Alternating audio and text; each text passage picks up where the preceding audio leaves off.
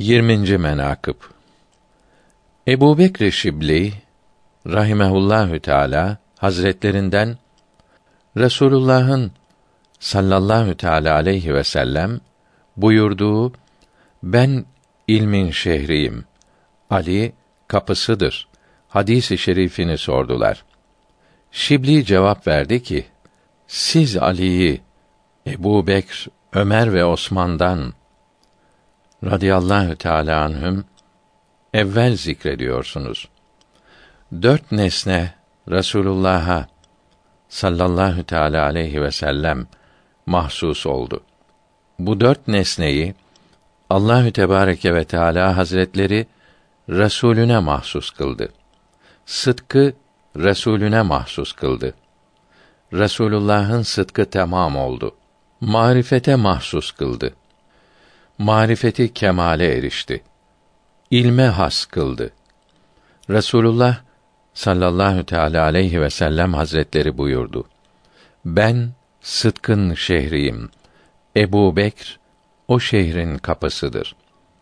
Bunun doğruluğu Kur'an-ı Kerim ile bildirilmiştir. Zümer suresi 33. ayetinde mealen onlar ki sıdk ile geldiler ve onu tasdik ettiler buyuruldu. Burada kastedilen Ebu Bekr'dir. Radiyallahu Teala an. Resulullah sallallahu teala aleyhi ve sellem buyurdu ki: Ben imanın şehriyim. O şehrin kapısı Ömer'dir. Bunun tahkiki Kitabullah'tadır. Enfal suresi 64. ayetinde mealen Ey Resulüm! Sana Allah ve müminlerden sana tabi olanlar yetişir buyuruldu. Burada kastedilen Ömer radıyallahu teala an hazretleridir. Yine Resulullah sallallahu teala aleyhi ve sellem buyurdu ki: Ben marifetin şehriyim. Osman o şehrin kapısıdır. Bunun tahkiki Kitabullah'tadır. Zümer suresi 9. ayetinde mealen geceleri devamlı secdede ve ayakta ibadet eden ile küfr ve isyanda olan bir olur mu buyuruldu. Burada kastedilen Osman radıyallahu teala an hazretleridir. Sonra Şibli rahimehullah sükût etti.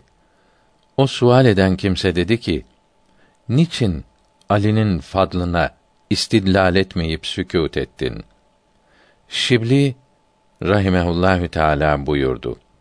Biz şunun üzerine şüphe etmeyiz ki Resulullah sallallahu teala aleyhi ve sellem buyurdu. Ben ilmin şehriyim. O şehrin kapısı Ali'dir. Bunun tahkiki Kitabullah'tadır.